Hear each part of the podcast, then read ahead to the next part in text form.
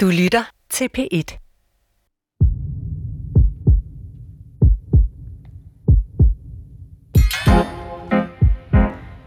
Hvad er det for et organ, som fylder 2 kvadratmeter, huser fire slags kirtler og ni forskellige celletyper, der hver især laver 10.000 proteiner? Menneskets største organ kan bedst betegnes som en multifunktion svejterkniv, der giver os beskyttelse, former vores udseende, indeholder et immunforsvar af hulkagtig styrke, sikrer væskebalancen og ja, har faktisk været med til at give mennesker en gigantisk evolutionær fordel tilbage, da vi kæmpede for overlevelsen blandt sabeltiger og dræbende hede på det afrikanske kontinent. Farven på dette mest åbenlyse og alligevel uretfærdigt oversete organ kan være alle variationer af trommevirvel, nu kommer hintet, for den vakse lytter, alle variationer af hudfarve. Ja, det er selvfølgelig huden, vi snakker om. Et organ, vi hver især bruger timer og der timer på at observere alle de gange, vi nærstuderer os selv og vores overflade i spejlet. Huden levede længe alligevel en forhudlet tilværelse i vores forståelse som sådan et rent mekanisk hylster. Hylster til at afgrænse os mod omverdenen. Men udviklingen af den nøgne, svedende hud er faktisk måske den vigtigste begivenhed i menneskeheden. Og det, som virkelig adskiller os fra andre pattedyr. Velkommen til endnu et afsnit i Syg Noks radiofølgetong om anatomiens evolutionshistorie. Vi har i dag fået hudsult, og I får en times froderen over epidermis, dermis, subcutis, keratin og filagrin. Velkommen til.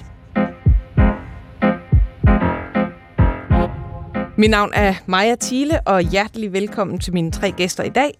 Charlotte Menet Bonefeldt, professor på Skin Immunology Research Center øh, ved Københavns Universitet, og Jørgen Madsen, evolutionsbiolog, og den faste gæst, skal jeg lige sige, i de her øh, anatomiens evolutionshistorieprogrammer.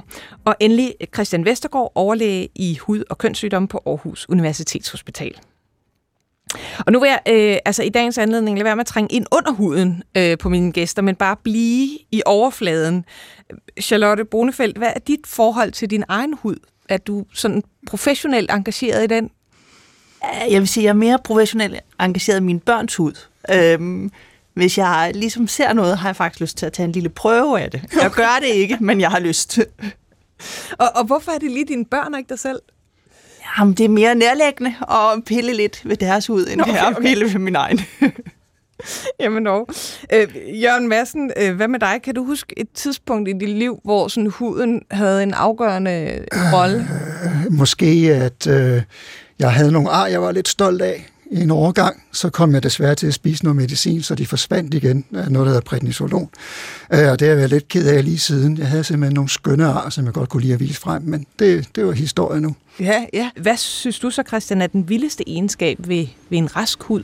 Jamen jo, der kan være mange ting. Men det, at den kan beskytte os på så forfrygteligt mange måder, det synes jeg måske er, er, er det vildeste. Det er, jo et, det er jo et veritabelt skjold, vi går rundt med hele tiden. Det er over for sol, det er over for bakterier, det er over for alt muligt.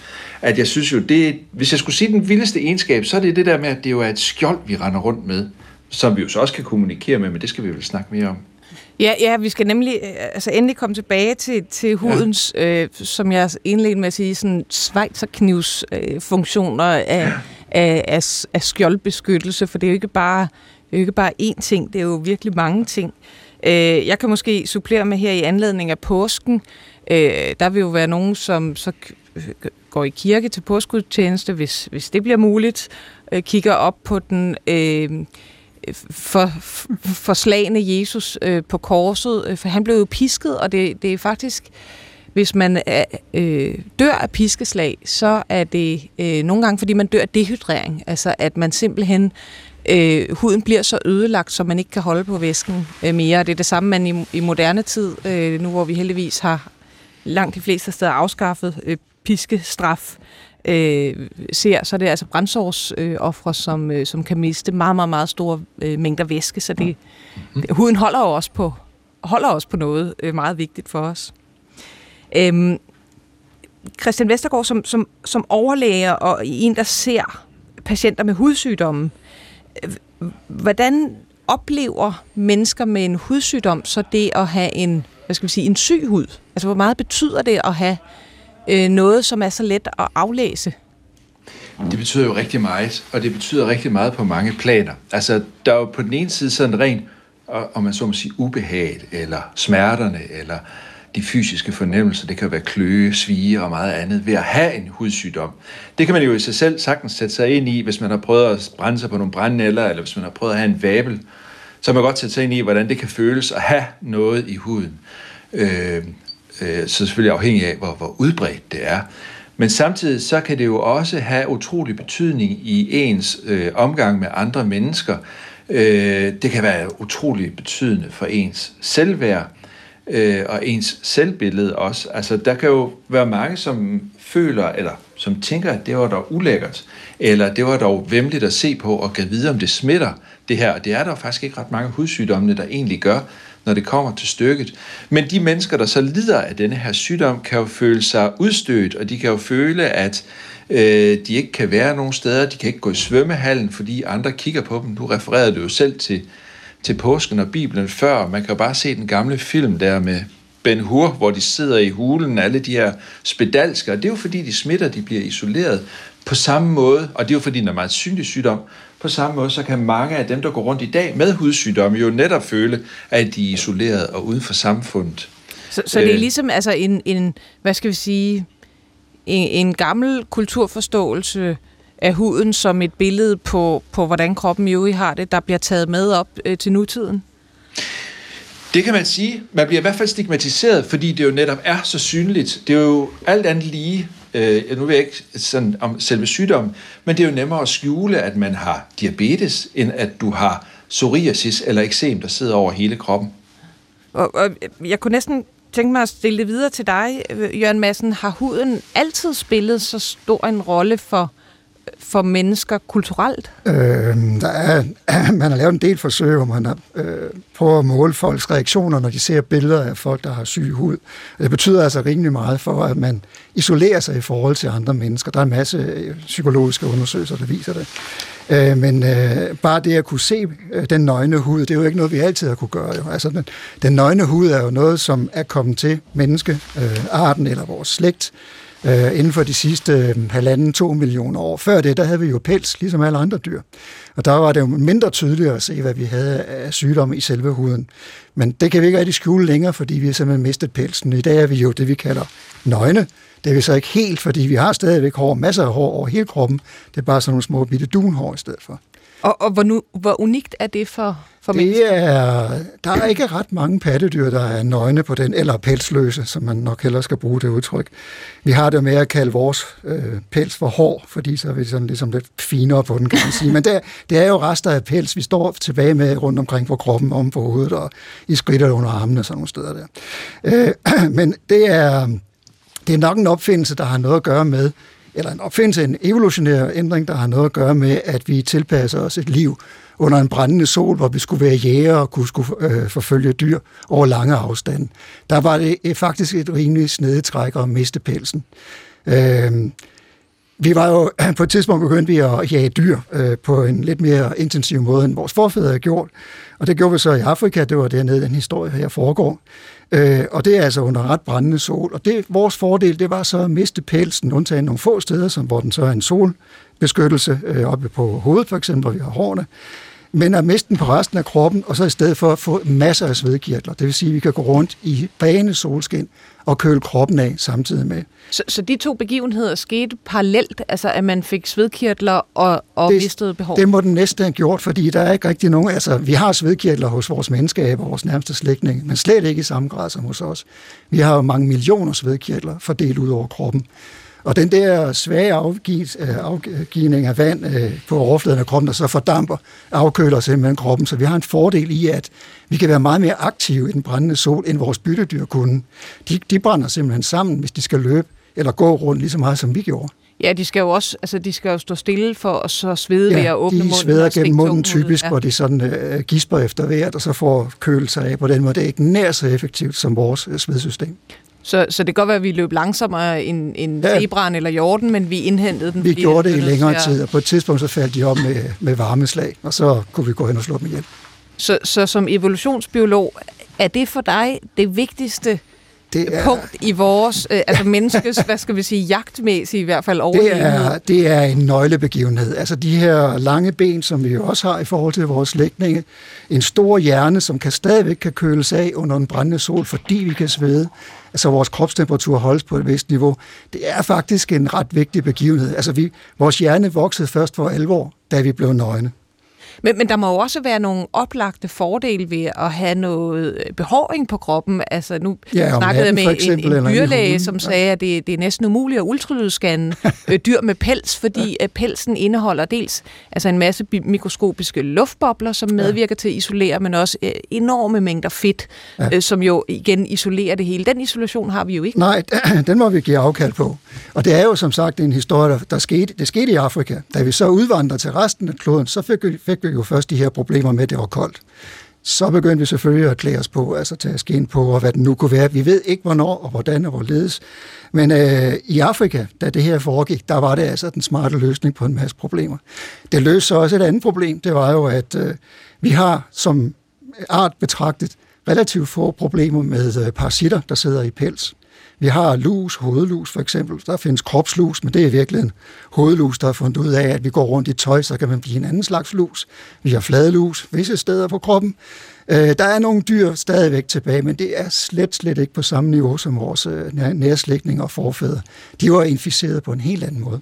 Ja, man kan jo bare gå i zoologisk have og se aberne se og pille pleje hinanden. Ja, sådan, øh, altså, ja, det er så, der er mange grunde til, at de gør det. Ja. Men øh, det er rigtigt nok, altså hvis man kigger på, øh, på andre dyr der, så er de meget mere angrebne i pelsen. Altså fluer angriber masser af dyr, for eksempel fordi de har pels. Det har vi ikke rigtig problemer med. Og, og hvordan adskiller, øh, ud over pelsløsheden og, og de, de mange svedkirtler, hvordan adskiller menneskers hud sig i øvrigt fra andre pattedyrs? Ja, den er, den er meget tilpasningsdygtig. Øh, noget af det, som er, det, er, det er, du snakkede lidt om, at øh, vi har forskellige hudfarver. Og øh, Øh, og det er ret karakteristisk, hvis vi kigger ud over menneskeheden på hele kloden, så er der ekstremt mange varianter af, af hudfarve. Vi kan jo ikke sige, at der er noget, der er hudfarve mere end andre. Hudfarve kan lige så godt være kulsort, som det kan være fuldstændig mælkehvid, som du også var inde på i indledningen.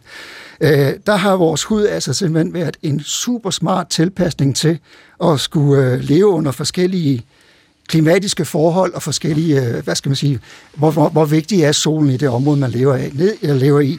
Nede i Afrika, der lever vi jo direkte under solen. Og der var det jo faktisk lidt et problem, at øh, det var ultraviolet lys, det er jo skadeligt for, for huden, for nu er vi jo nøgne, virkelig med pels. Og så kan man jo for eksempel få hudcancer eller hudkræft, hvis øh, der er for meget ultraviolet lys. Så får man de her, udvikler man så i stedet for en meget mørk hud, som forhindrer det ultraviolet lys i at komme ind og ødelægge cellerne ind i huden. På den anden side set skal vi også have noget D-vitamin. og det er jo så, øh, der kommer øh, solen jo også ind, og der er stadigvæk ultraviolet lys, som sørger for, at vi får omdannet et forstadie til D-vitamin, til aktiv D-vitamin. Så det er sådan en balancegang. Ja, der, der er den lyse hud jo øh, absolut bedst. Det er den bedre til at fange det ultraviolet lys, men det er så igen en balancegang. Altså for meget er et problem, og for lidt er et problem. Og det vi ser, det er, at rundt omkring på kloden, der har vi tilpasset os det, den lysmængde, der har været. Så vi starter med fuldstændig kulsort hud, og øh, så øh, udvandrer vi fra Afrika, og så begynder vi at ændre vores hudfarve. Og det, der er det bedste eksempel på det, det er nok i Sydamerika, hvor mennesket sidst er kommet til inden for de sidste 15.000 år. Der finder vi en stor, stor, stor variation i hudfarver. Det er fordi, det er relativt for nylig. De er kommet der til, at de ikke sådan helt tilpasser sig de øh, lysniveauer, der er nu. Men for eksempel, det er jo ikke mange år siden, at der var vi jo også sorte heroppe i Norden. Vi havde meget mørk hud. Det viser forskellige genetiske undersøgelser. Og det skulle man så synes var et problem, fordi så kunne man ikke rigtig lave D-vitamin, selvom vi havde, når vi havde sort hud og ikke så meget lys. Men det var egentlig ikke noget større problem, det var fordi vi fik D-vitamin fra vores kost. Det var først, da vi sådan for alvor begyndte at dyrke jorden og blive bønder, og så få en mere øh, D-vitamin øh, manglende, eller mindre D-vitamin i kosten, så gik det hen og blev et problem, og så fik vi de her lyshudede typer, som for eksempel mig. Så, så øh, når du siger, at... Øh at øh, huden er, øh, evner at ændre sig, så er det i virkeligheden på farven, altså ja, på... Øh... det er, og det er en meget komplekst... Øh, altså, man, har, man troede egentlig, det var ret simpelt. Det er nogle ganske få gener, der betød noget. Men nu, jo flere undersøgelser man laver af hudfarver, jo flere gener dukker der op. Og i dag der snakker man om, at flere hundrede gener faktisk har betydning for hudfarven.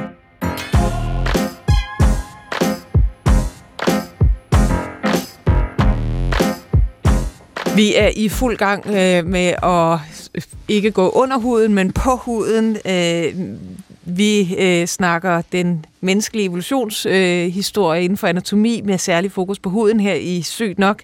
Øh, med mig i studiet er Charlotte Minet Brunefeldt, professor på Leo Skin Immunology Research Center på Københavns Universitet, Jørgen Madsen, evolutionsbiolog, og Christian Vestergaard, overlæge i hud- og kønssygdomme på Aarhus Universitetshospital. Og, og øh, Jørgen Madsen, nu har du så fint uh, gjort redde for, for netop for hudens sådan, skjoldfunktioner. Mm-hmm. Uh, jeg, jeg læste faktisk et studie fra 2015, der havde man så undersøgt uh, kaniners hud, og fandt, at det altså næsten var umuligt at rive den over. Ja. Uh, så den har altså det der en ekstreme styrke. Uh, og Charlotte uh, Bonefeldt, hvorfor, hvorfor er huden så stærk? Hvad er det, der gør den så uh, resistent over for slid og, og træk? Det er jo, det er jo dens opbygning af, af forskellige celletyper, og altså huden er opbygget. Udefra, der har vi epidermis, har vi dermis, og så har vi subcutus, som er fedtlaget. Og epidermis, det kan man nærmest sammenligne med en, en mur, med mursten, og så cement ind imellem det yderste lag af epidermis. og Det er super stærkt. Det er døde celler, men det er rigtig stærkt. Ja, man kan sige, det er jo i virkeligheden, altså den yderste del, den gendanner sig, eller der kommer en, en udskiftning en gang om måneden, så har man lavet nogle nye celler, fordi de jo, hvad kan man sige, øh, de begår øh, bevidst selv, mere eller mindre, hvis en celle kan være bevidst, altså øh, selvmord på vejen op mod det yderste hudlag, ikke? Øh, de her hudceller. Ja, og, og det, er jo ikke, det er jo ikke kun et lag af celler, det er flere lag af celler, men det, det er de celler i epidermis, der hedder keratinocytter og det er 90 procent af cellerne i epidermis. Og, og de, så binder de sig fast til hinanden simpelthen ja, på vejen? Med, med, noget, med nogle proteiner, og et af de vigtige proteiner, det, det er filerin. Og hvorfor er det så vigtigt? Det, det, er, det er vigtigt både for at holde cellerne sammen, men så også bliver det nedbrudt. Det bliver nedbrudt til noget, der hedder natural moisturizing factor, som er sådan en nærmest en slags cement. Det, der gør, at vores hud bliver fedtet og hænger sammen. Og der er faktisk 10 procent af den europæiske befolkning, der har mutationer af filerin. Så de mangler det. Så der, deres hud kan man lidt forestille sig som en mur uden cement imellem. Og de vil have meget tør hud. Og de personer, der har den her mutation, har en øget øh, risiko for at få børneeksem. Det kan være, øh, Christian Vestergaard, øh, kan du fortsætte lidt med de her tre sådan lag af, af huden? Øh, hvordan, du, du nævnte selv, at du var så imponeret over de mange funktioner af barriere i, i huden. Mm-hmm. Hvordan, hvad er der ud over det her øh, murstenslag af keratinocytter, som, som gør, at huden øh, beskytter os mod, mod alt det udefra? Altså, man kan jo starte egentlig faktisk ude i murstenslaget. Nu sagde Charlotte helt rigtigt, at der er 90% af dem, det er keratinocytter. Men de sidste 10% er jo også dem, der bliver rigtig interessante, for der er blandt andet det, der hedder melanocytter. Det er dem, der producerer pigmentet, altså den farve, vi talte om før, som jo er vigtig i forhold til at beskytte mod solens lys. Det er den, der producerer det brune pigment, eller det mørke pigment, som så lægger sig og beskytter det. det. Men går vi en tak længere ned, så kommer vi ned i øh, det, som hedder dermis, altså underhuden. Dernede har vi jo vi har blodkar, vi har svedkirtler, vi har hår, øh, og vi har en hulens masse af immunforsvarets celler også, som ligger der, blandt andet dem, som kan optage fremmede læmer øh, fra, øh, altså hvad der nu måtte komme ind af bakterier, virus og hvad, hvad man ellers skulle forestille sig. Og det er jo en enorm vigtig del i hele starten af immunsystemet, ligesom hvis man skal have præsenteret de fremmede ting, øh, som kommer ind for immunsystemet. Immunsystemet kan ikke selv, det skal helst have det serveret sådan i en, en lidt, hvad skal man sige, prætykket form. Og det foregår også dernede i, øh, i, øh, i, øh, i dermis. Går vi en takt længere ned, så har vi jo subcutis, hvor der jo, og det kan jo have variabel størrelse, det er jo fedtlaget, så det kan jo være lidt forskelligt fra person til person, hvor meget der ligger der af energireserver, men der er jo også en maske væske retineret i det, så det er jo et eller andet sted også en form for, for øh, væskelager, vandlager, om man så må sige. Ikke at man er en kamel, men, men der ligger rigtig mange ting i det. Så på den måde, så kan du sige, der er jo utrolig mange ting, der, der ligger ned igennem her. Men, men immunforsvaret er, er, er en vigtig del i det at forsvare os mod øh, eksempelvis øh, øh bakterier, virus andre ting, der prøver at trænge ind udefra. Øh, øh, og Charlotte Bonefeldt, prøv lige fortæl, hvordan det fungerer, for der er jo dels nogle immunceller, der er i huden, og så er der nogen, der, hvad skal vi sige, øh, er på turnus. Ja. Altså det, når man snakker om immunsystemet, så deler man det op i det medfødte immunsystem og det erhvervede immunsystem.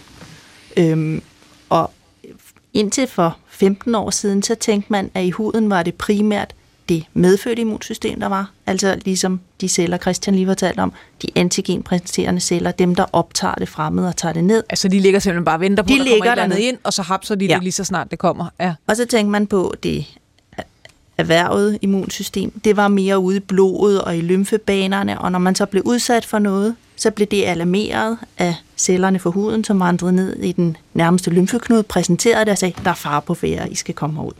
Men så har man faktisk fundet ud af, at der er en række, og det er især T-celler, som er en gruppe af de erhvervede celler, der er ude i huden. Der er faktisk dobbelt så mange i huden, som der er i blodet og lymfen. Og de ligger, og de er simpelthen parat, og de gør, at man i huden har en lokal hukommelse. Så hvis man har været udsat lige netop i det hudområde for en speciel infektion, så hvis man møder den igen i det hudområde, så reagerer de, og de reagerer lynende hurtigt i løbet af få timer, hvor man ellers normalt siger, at det erhvervet immunsystem, det tager dage, før det bliver aktiveret. Så det er meget fascinerende. Ja, og jeg nævnte indledningsvis, at der var ni forskellige celletyper i huden, og jeg har det tal fra øh, faktisk et dansk øh, øh, forskningsstudie, som hedder The Human Skin Atlas, hvor man for, altså har, har øh, med genetik øh, sagt, jamen, hvilke forskellige typer celler kan vi finde i huden.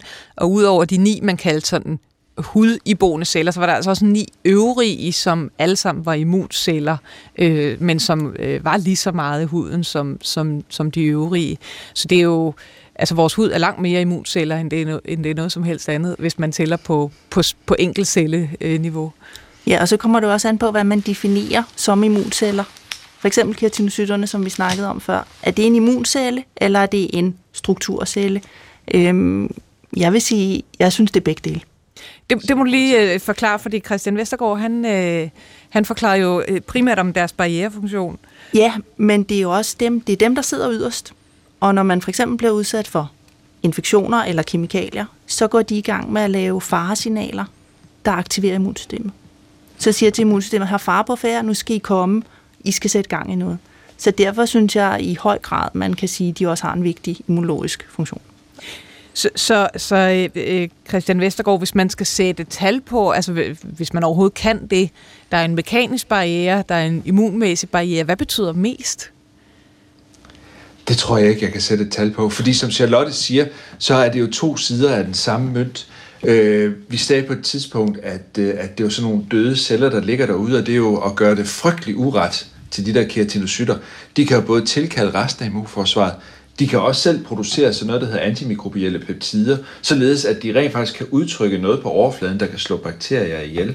Så på den måde, så kan man sige, om det er det ene eller det andet, jeg, det, det tænker jeg sådan lidt, det er faktisk rigtig svært at sætte et tal på. Jeg vil sige 50-50, hvis jeg sådan skulle være yde det retfærdighed på begge sider. Det er nogle enormt spændende celler. Jamen, det skal du jo sige som, som hudlæge. ja, men, men du, det, det, det, det er nu rimelig overbevisende. Øh, hvordan med de her, øh, jeg nævnte også altså fire kirtler, ikke? og de, øh, de to typer, der er svedkirtler, og så er der talkirtler, og så er der måske det lidt oversete ørevokskirtlerne, det, de, de betyder lidt mindre, og så øh, brystkirtlerne, som, øh, som cirka halvdelen af den danske befolkning går rundt med. Øh, men, men svedkirtlerne og talkirtlerne, hvad betyder de for, for hudens øh, forsvar? Altså, tal er jo, er jo kan man sige, kroppens eget fugtighedscreme, om man vil kalde det for det, eller fedtcreme, fordi det er jo med til at, ligesom at beskytte huden og, og lægge et lag af, af fedt eller tal ud over huden. Så, så jeg tænker nok egentlig, det er den funktion, det har haft. Det ved Jørgen måske mere om, hvad det gør ved hunde, og hvor man ellers finder pels, fordi det sidder jo ofte i forbindelse med, med, med, med hår. Sved er jo helt klart en del af, af temperaturreguleringen, som vi også har snakket om tidligere, og, og er enormt vigtig for det. Øh, og jeg mener altså også, at der i svedkirtlerne er nogle enzymer, som kan være med til at nedbringe infektionstendenser osv. Men det er jo nok ikke det, vi taler om først, som Charlotte også siger, når vi taler om, øh, om immunforsvaret. Jeg kunne godt alligevel tænke mig at blive lidt ved immunforsvaret, fordi jeg læste et ret sjovt eksperiment, som, øh, øh, som Jørgen, øh, du også havde læst om. Som, det var ikke Miss Wet T-shirt-eksperimentet, øh, det var bare Herr hvid t-shirt-eksperimentet. Øh, kan du prøve at forklare, hvad det gik ud på? Ja, det var... Man, vi er evolutionsbiologer. Vi kommer med en lidt anden tilgangsvinkel, end lægerne gør typisk, når vi kigger på for eksempel immunsystemer og hvad hudens funktion er. Og der var nogen, der begyndte at undre sig over, hvad er det perfekte partnervalg? Altså, hvorfor vælger man præcis at få børn med ham eller hende, og hvad er det, der, hvad er det for nogle karakteristika, vi går efter? Er det bare udseende, eller den der udefinerbare tiltrækning? Og så er der nogen, der tænkte, det kunne måske være noget at gøre med immunsystemet at øh, hvis man nu parrede sig, om man så må sige, fik børn med en, som havde et immunsystem, som øh, supplerede sit, sit eget, altså en, der var mere forskellig i forhold til en selv, så kunne man måske få nogle børn, der havde et mere effektivt immunsystem. Det var i hvert fald teorien. Altså i virkeligheden styrken i, i variabilitet. Var af større bredde i de Men ting, at immunsystemet kunne øh, reagere på. Og der lavede man så et forsøg, hvor man lod mænd gå rundt med den samme t-shirt i, jeg tror det var tre dage, og sov med den også om natten og så skulle kvinder desværre lugte til den, og så udtale sig om, hvilken af de her lugte synes de var mest tiltrækkende. Og det, der så var undersøgelsernes resultater, i hvert fald de første gang, man lavede undersøgelsen, det var, at jo mere forskelligartet manden var med sit øh, immunsystem, jo mere attraktiv var hans lugt åbenbart for en pågældende kvinde.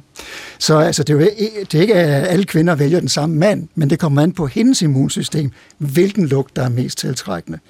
Og det har noget at gøre med et immunsystemkompleks, jeg tror, det hedder Major Histocompatibility Complex, øh, sådan en ret stort øh, del af vores immunsystem. Der er så lavet mange undersøgelser af det siden, og de viser altså ikke helt så klart den der tendens, som man kunne håbe på. Så, men det er jo sådan typisk også evolutionsbiolog. Vi vil godt have nogle gode forklaringer, enkle forklaringer på for eksempel noget så komplekst som partnervalg. og så kunne lugten af vores immunsystem måske betyde noget. Ja, her skal man måske tilføje, at det er jo ikke øh, sved er jo egentlig lukfrit, når det ja. kommer ud fra svedkirtlerne, men, men ja. øh, sved indeholder en masse dejlige næringsstoffer for de bakterier, der bor på vores Ja, og så, øh, og så især talkirtlerne, det giver lidt ekstra, så kan man få øh, fremkaldt alle mulige mærkelige duft, øh, dufte og lugte, eller hvad man nu skal kalde det. Så, så det er måske mindre, øh, hvad kan man sige, sveden i sig selv, og mere det, det er hudmikrobiom, ja. øh, som den enkelte har, der afgør, hvad det, man Det kan være, det var i virkeligheden var det, de lugtede til. Det kan så indirekte jo så sige noget om immunsystem. Det kan man jo ikke afgøre. Jo. Altså. Hvad, hvad, Charlotte, ved man noget om, om, øh, om de bakterier, der bor på huden, og så, øh, hvad kan man sige, hvordan huden reagerer øh, immunologisk på det. Nede i tarmen, der øh, er der jo mange undersøgelser, hvor man siger, at det, altså det mikrobiom, man har, den tarmflora, man har, den betyder øh, formentlig en del for, øh, hvordan kroppens immunforsvar blandt andet øh, fungerer. Øh, og, og man kunne forestille sig noget lignende med de bakterier, der bor på huden.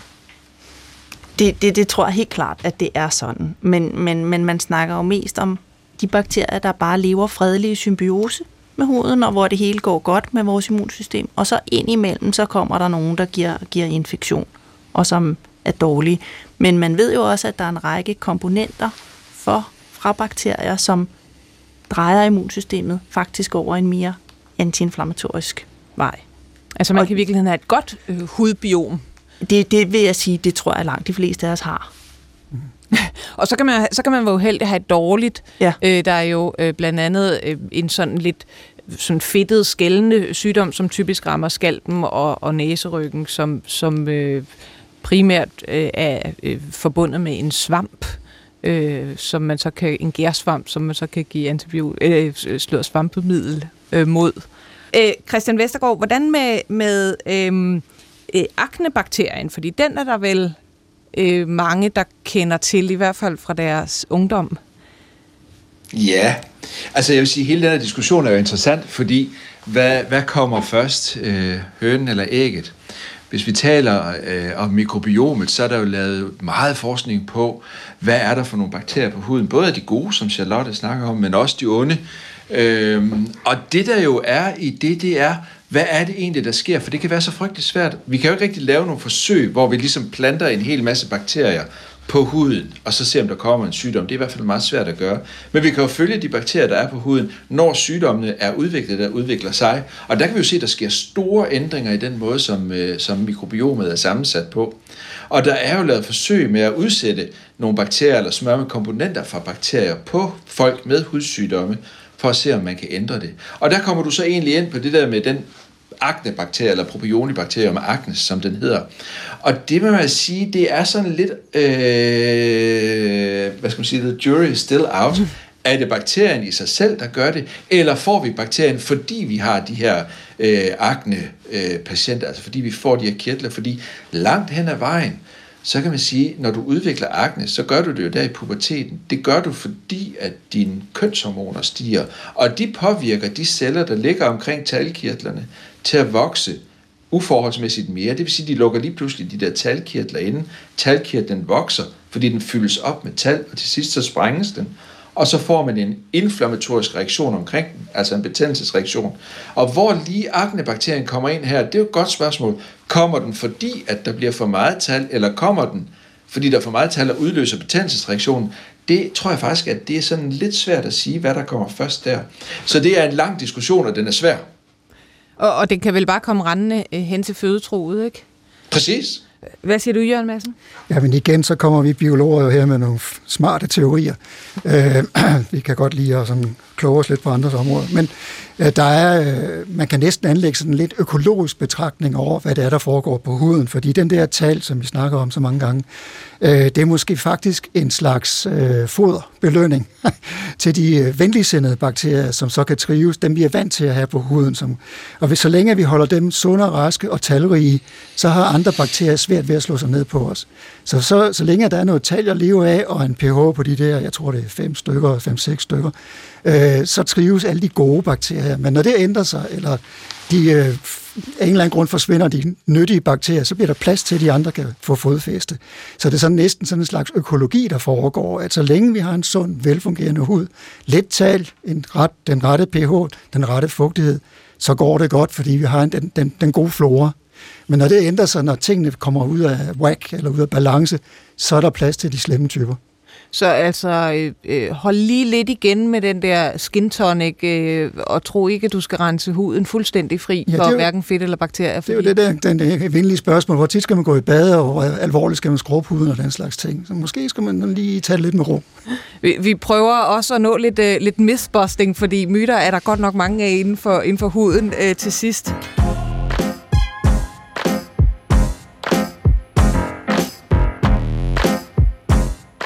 Du lytter til øh, Sygt nok. Med mig i studiet er Charlotte Menet Bonefeldt, professor på Leo Skin Immunology Research Center på Københavns Universitet, Jørgen Madsen, evolutionsbiolog, og Christian Vestergaard, øh, overlæge i hud- og kønssygdomme på Aarhus Universitets Hospital. Og vi øh, er i fuld gang med at undersøge huden, øh, særligt med de evolutionære øh, briller på. Hvordan har huden hos øh, det humane pattedyr øh, udviklet sig over tid, og hvad er det egentlig, huden kan af alle de øh, fantastiske barrierefunktioner især, øh, som vi øh, til hver en tid øh, nyder godt af. Mit navn er Maja Thiele, og lad os lige se lidt på eksem, fordi eksem er et godt eksempel på, når hudens forsvar svigter.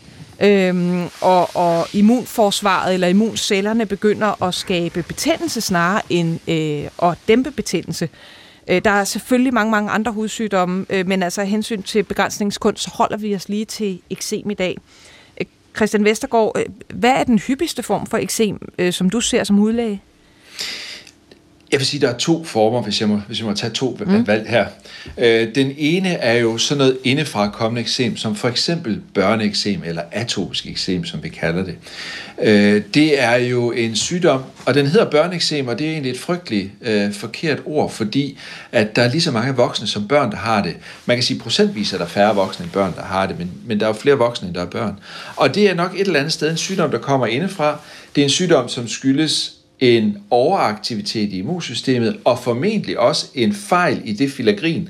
Det var det her barriereprotein, vi talte om i starten. Øh, og de to ting øh, vejer op mod hinanden, og så får man et svært kløende eksem, eller kan i hvert fald få det. Den anden type eksem, som vi ser rigtig meget, er det allergiske eksem.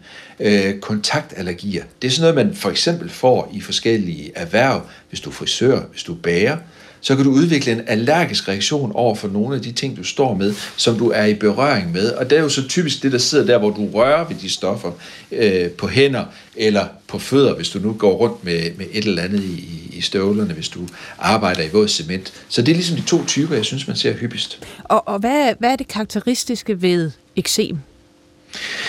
Det er jo det kløne. Altså specielt øh, hos børneeksem, der taler man jo på engelsk ofte om the itch that rashes. Man klør faktisk, inden man får udslettet. Det er det også ved det allergiske håndeksem. Det klør, og det klør voldsomt. Så kommer der rødme i huden som en følge af den betændelsesreaktion, der er der blodkarrene udvider sig. Der kommer også måske sådan nogle små knappenålshoved store vesikler, som et udtryk for, at der sker noget immunologisk oppe i det allerøverste lag, det vi kalder epidermis, hvor at de celler, de, de er så aktive, så de begynder at danne væske inden i sig. Altså sådan så nogle små bitte blære. Lige præcis. Vi kender dem sikkert alle sammen. Vi kan kløbe der, og så, bliver, så giver det umiddelbart lettelse, hvis man har sådan noget på siden af fingrene. Øh, men lige så snart, så begynder det så at svige bagefter, så det er en dårlig idé at klø hul i det. Men, men de er dem, der klør voldsomt meget. Og, og, og hvordan, altså, hvordan påvirker det dine patienter at, at have noget, der bare klør, klør, klør? Ja, men det kan man jo næsten forestille sig, ikke? Altså lad os, lad os forestille sig, at man, man har børn. Alle, der har haft et barn med eksem, de ved, at hvis et barn i familien har eksem, så har hele familien eksem. Der er ingen, der sover.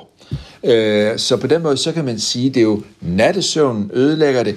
Det ødelægger ens koncentration, både fordi man er træt, fordi man ikke kan få sovet natten, men man kan heller ikke sidde i en skole eller på arbejde, hvis man klør over det hele det øh, er jo også noget, der påvirker en psykisk. Der er mange, der kommer til mig og siger, jamen, jeg kan jo ikke sidde der kras hele tiden. Folk tror jo, jeg har lus eller lopper.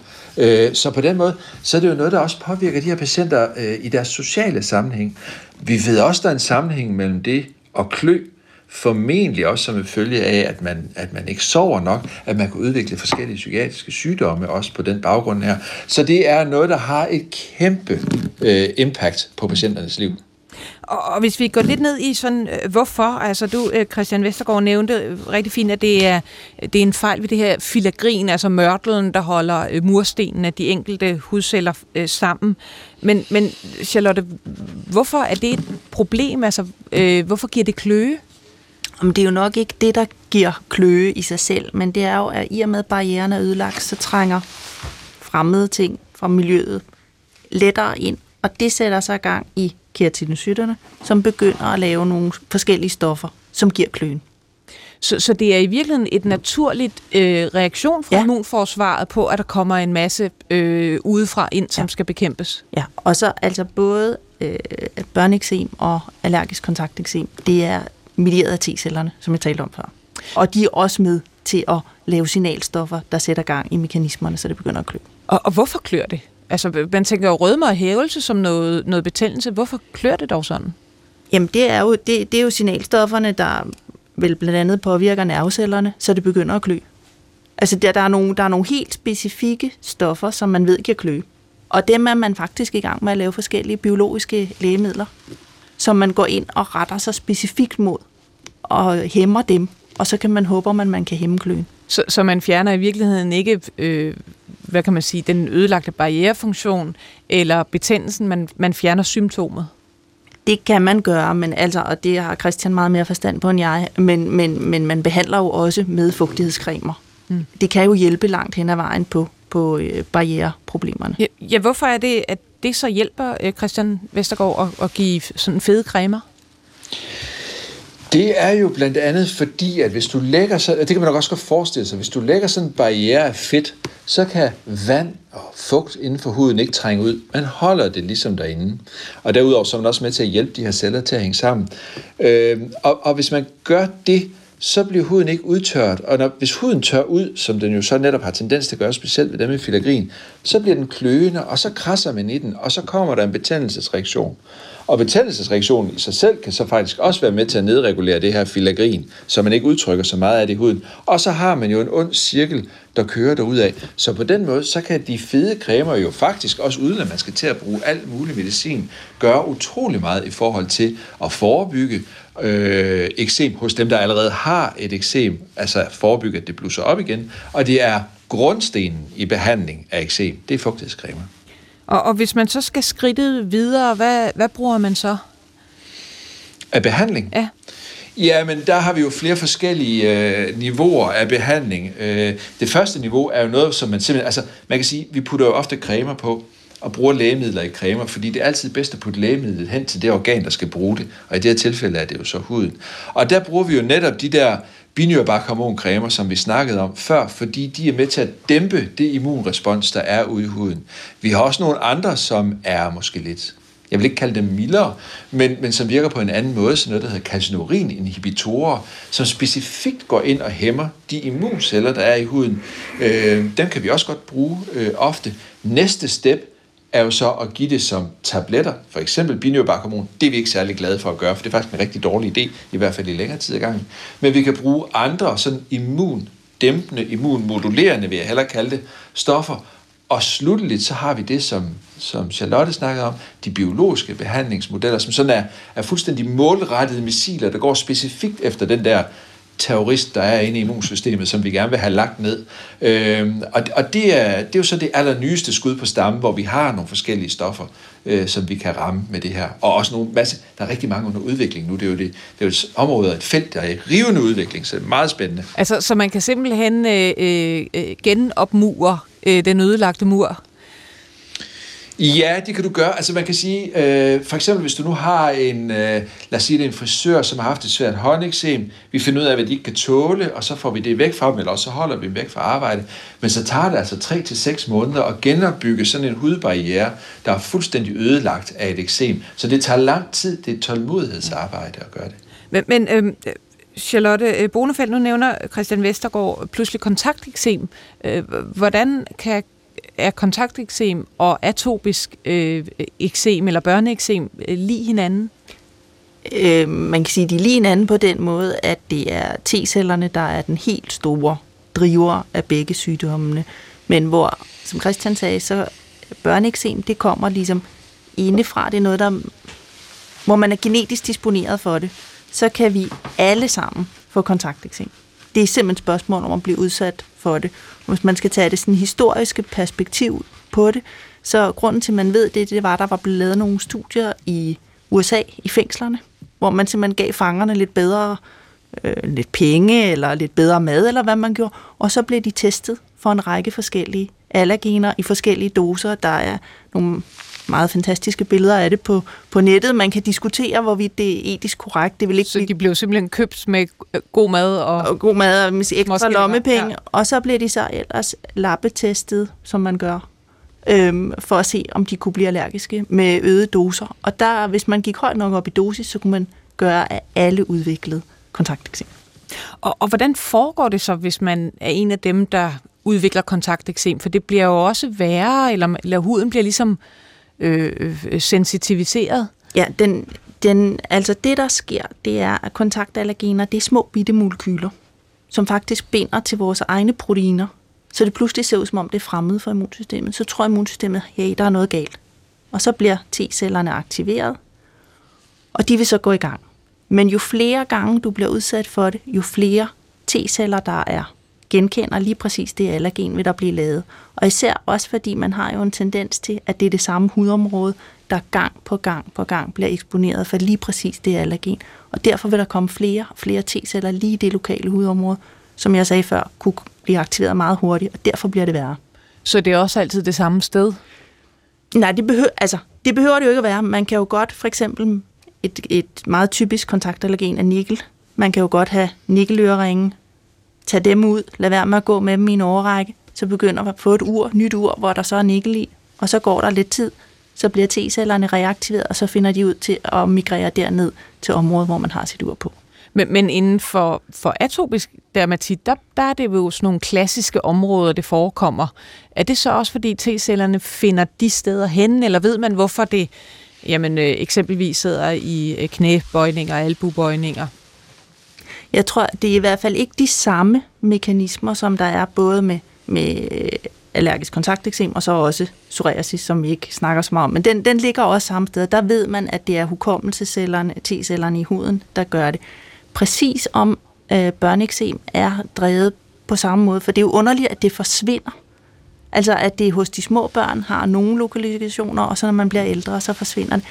Hvordan det helt hænger sammen, det tror jeg ikke, man ved endnu. Det ved jeg ikke, om du ved, Christian, om man ved. Men, men jeg synes, det er meget, meget spændende faktisk, mm. og tænker, det er noget, vi skal gå i gang med at forske lidt mere i. Hvad, hvad siger du, Christian Vestergaard? Jamen, det er jo et enormt spændende spørgsmål, og det, det, er, det er svært at svare på. Altså, jeg, jeg tænker, de er faktisk... Altså, en ting er det T-cellerne, det er fuldstændig enige i, men de er jo væsentligt forskellige i og med, at den ene er allergendrevet, og det er den anden Formentlig ikke, altså børneeksem. Men, men, men, så, og så den har allergen, jo også... bare lige for, så allergen drevet, altså at der er et allergifremkaldende stof? Præcis. Eller, ja. Præcis. Øh, og og det, er jo, det er jo to vidt forskellige ting der, ikke? Øh, der er jo også mange forskellige udtryksformer af atopisk eksem eller børneeksem, øh, det, og det kan have mange forskellige sværhedsgrader.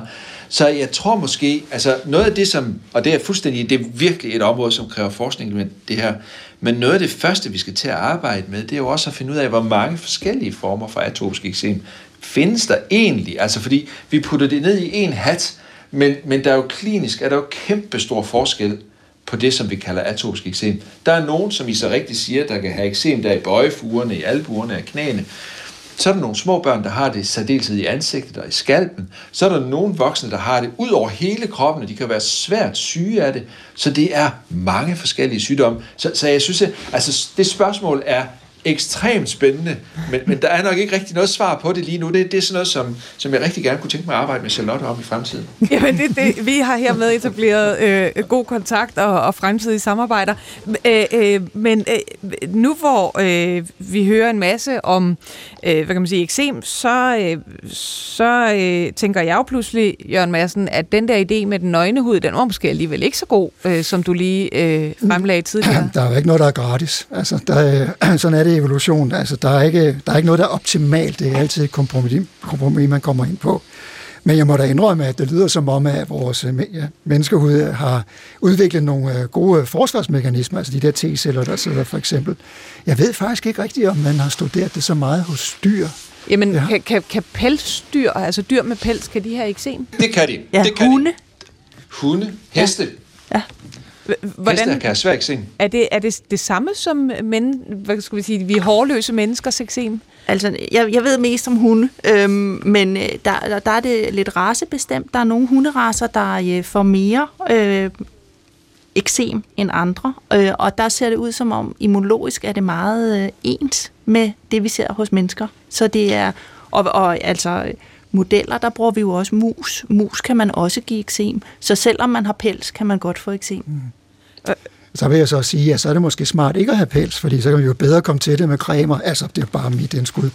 Ja, og... Men nu ved jeg ikke, hvis, hvis, hvis, hvis øh, det kan godt være, at jeg kloger mig på dit område nu, Jørgen, men, men, men, men det, jeg har hørt, eller der er i hvert fald hørt en forklaring nogle steder på, hvorfor at der er så mange mennesker, der har den her filagrin-mutation, en af dem i hvert fald, ja. er man jo får en mere irritabel hud. Og når man så sidder ude omkring lejrbålet der på prærien, så dem, der har de her infestationer, altså midder og sådan noget i huden, dem opdager du hurtigere ja. og får dem fjernet. Og det giver dig faktisk en fordel frem for dem, der sådan får voldsomme infestationer med forskellige midder i huden. Så de får krasset huden op og får infektioner. Om det er sandt, eller om det er bare en god historie, ja. det ved jeg ikke. Men den lyder egentlig meget sjov, fordi det er jo faktisk en af teorierne for, at vi mistede pelsen, det var netop at skulle undgå alle de her, øh, eller de her ydre parasitter. Så jo.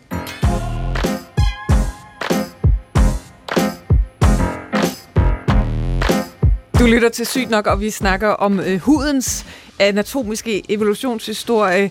Øh, med mig i studiet er Christian Vestergaard, overlæge i hud- og kønssygdomme på Aarhus Universitetshospital.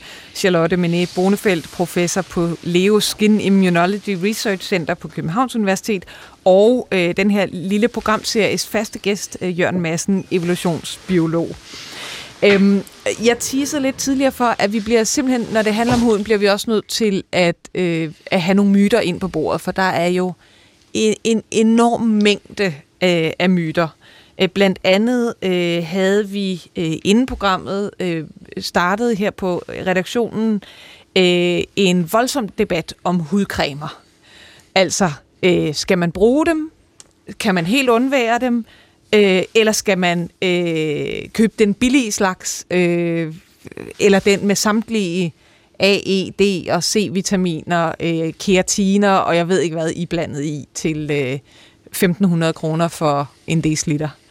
Øh, jeg ved ikke, om der er nogen, der tør at åbne den webserede.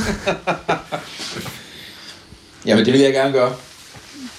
Kom, øh, kom med det, Christian. der er nok ikke synderligt meget at vinde. Øh, der er nogle cremer, som indeholder eksempelvis A-vitaminsyre. Det er jo noget, som vi bruger til behandlingen af akne, det er jo et lægemiddel.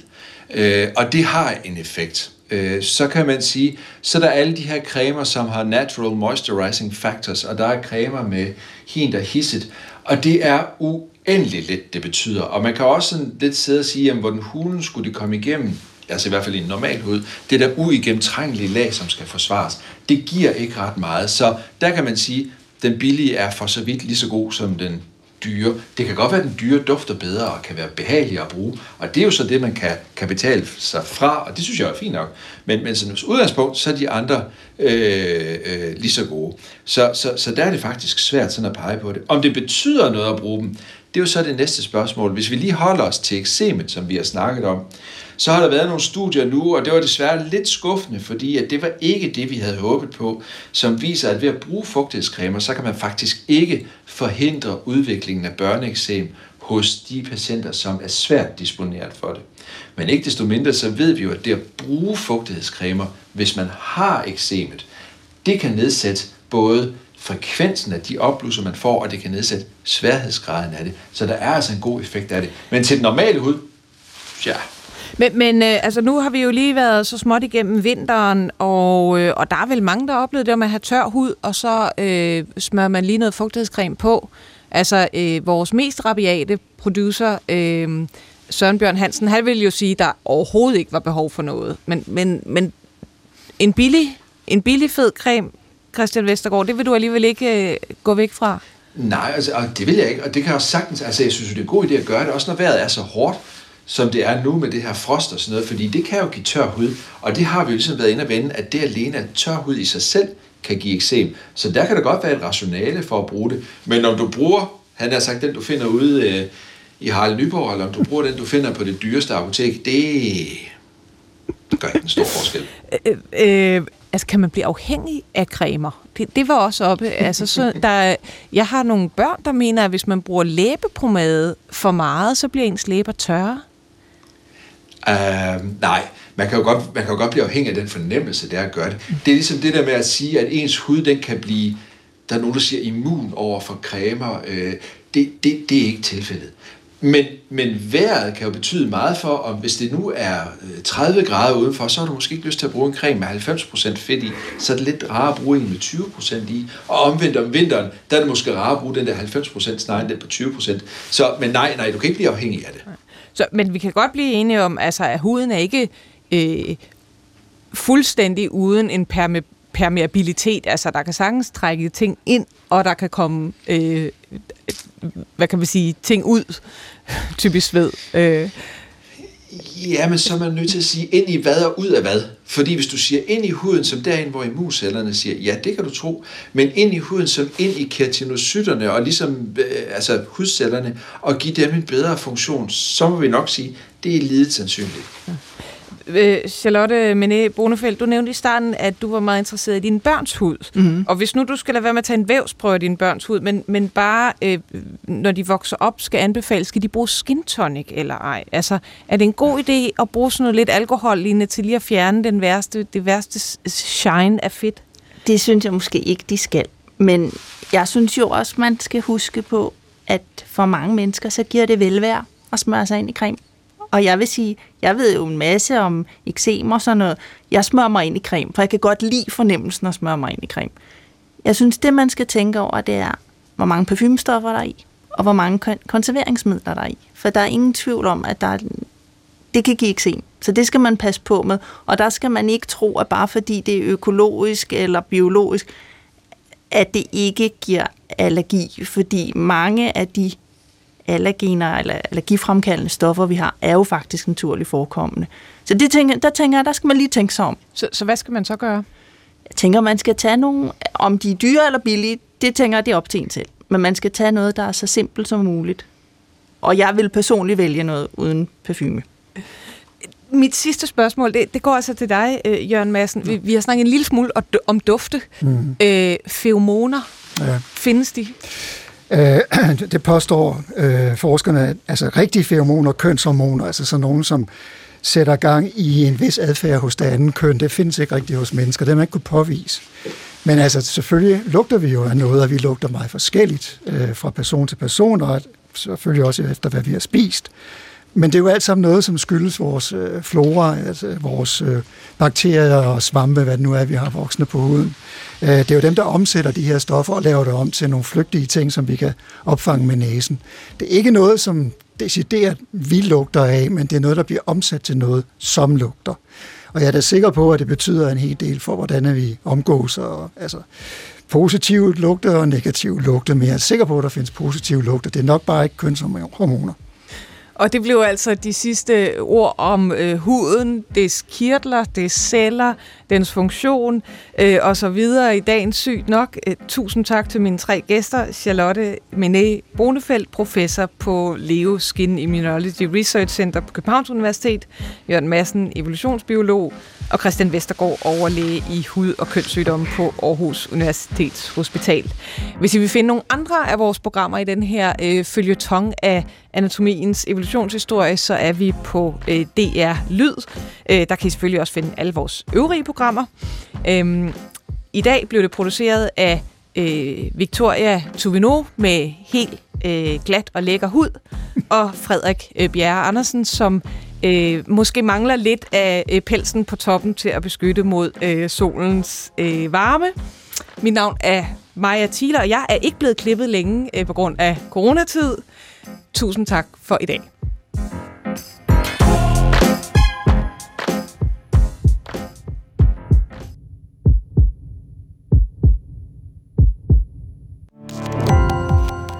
Gå på opdagelse i alle DR's podcast og radioprogrammer. I appen DR Lyd.